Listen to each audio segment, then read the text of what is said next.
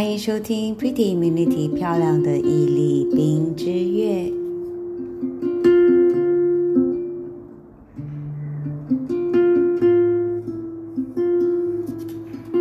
Hello， 在收听的朋友们，你们好。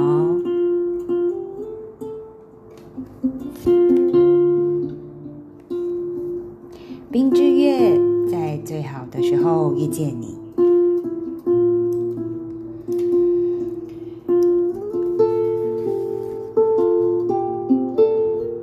幸运不是稀少，是我们还不懂得自己多幸福。这句段话也是挺有意思的吧，来自于作者艾丽。不知不觉我们也分享了，来到了章节九，相处却忘记相爱的时候。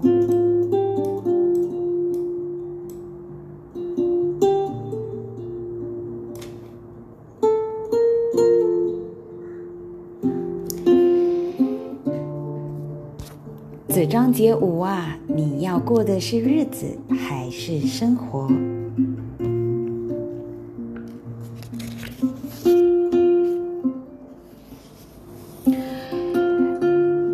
呃，过程中呢，只有打马字语的时候会比较疼，要稍微忍耐一下哦。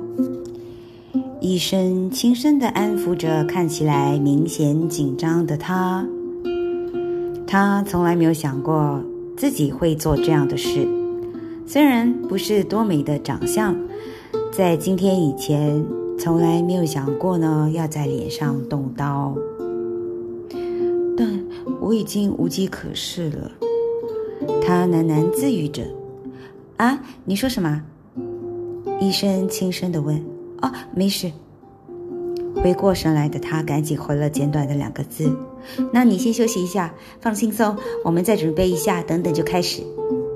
医生轻轻拍了他的肩膀。躺在手术台上的他继续陷入胡思乱想中。他是真心的以为跟老公会是伴侣，会是一辈子的伴侣，因为当初在婚礼上他是这样承诺自己的。携手走过了十五个年头，他们依旧是彼此人生的伴侣，却再也感觉不到他把自己当作是一个女人来看待。那是一种很难具体说明白的感觉，是一些很微小的改变，像是他不再把目光停驻在自己身上了，或者他不再轻轻地触碰自己，甚至他们不再交谈了。他们是会说话，但是不交谈，不交谈。他们光说着一些没有意义的字句，像是“我今天会晚点回来”，“我今天下午跟朋友有约”，只是义务性的交代行踪，只是告知没有要对方参与的意愿，掺杂其中。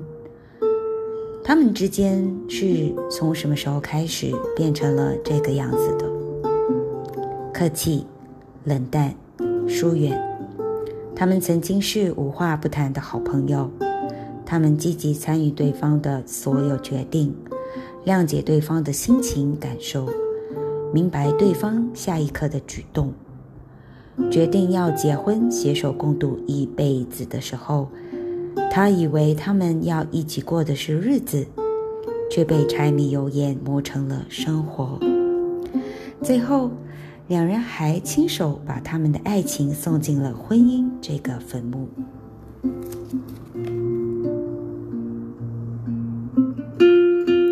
隐忍多时，他决定自己不能坐以待毙，他还想要这段婚姻，想要互相取笑对方越来越大的肚子跟越来越看不清的老花眼，想要在人生最后一刻庆幸一路上总是有他陪在自己身边。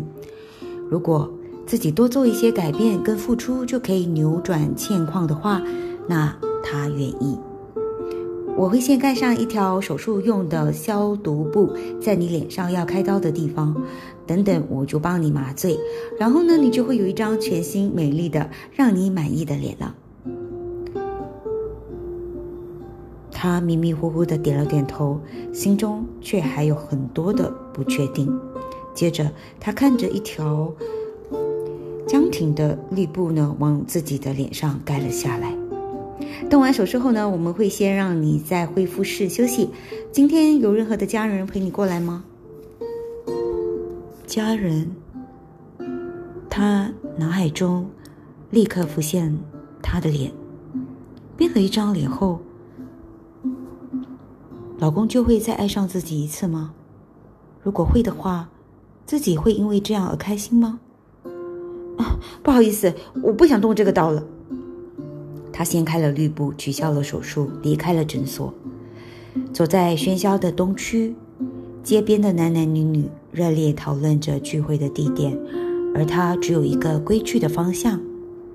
这时，手机响起，收到老公传来的讯息。应酬刚结束，顺手买了你喜欢的卤味，等等就回去。他的眼前突然被一阵热浪淹没，是自己要求太多吗？他其实还是当年那个木讷、不多话、不懂得甜言蜜语的男人，在家等你。他搭上了小黄，回复了简单的几个字。看着迅速向后退到的倒退的这个街景，他心想，要拯救在婚姻里持续有着恋爱的感觉，也许就从在一起手牵手去看一场电影开始吧。嘴角扬起十五度的微笑弧度，他低头开始用手机搜寻起近期上映的院线片。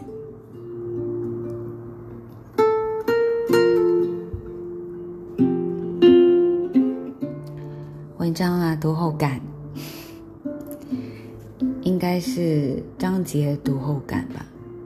过日子还是过生活，嗯，我们可能你们也是会这样子问自己吧。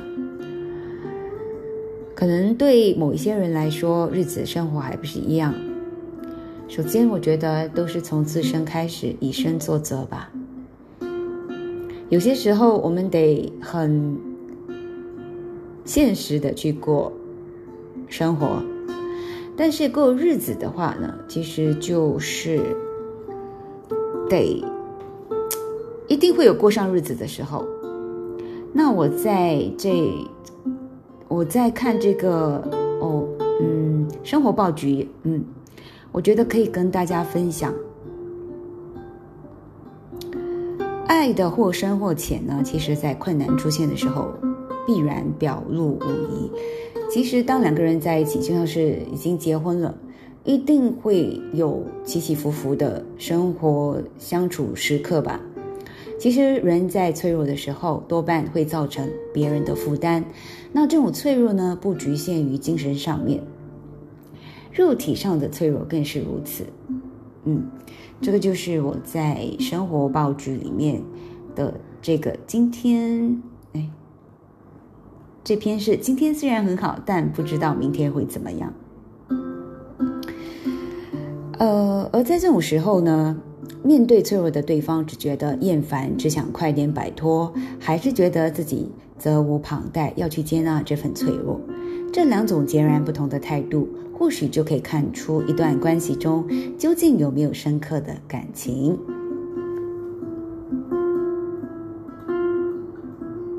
其实有些夫妻呢，只是因为在一起很开心，所以觉得，比如说他们觉得家境条件都很适合，就结婚了，却对婚后呢两个人必须共同去承担事情就毫无心理准备。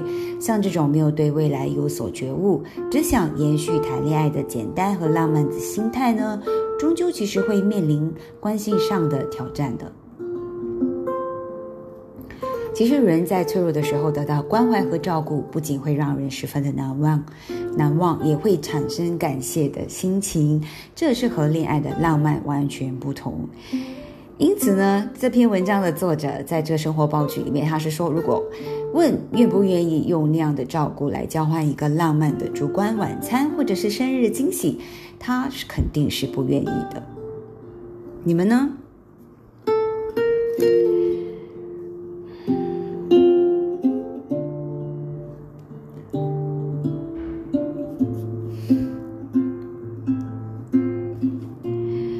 一集啊，我觉得让你们自己有自己的一些心理答案吧。Pretty Immunity， 祝福你，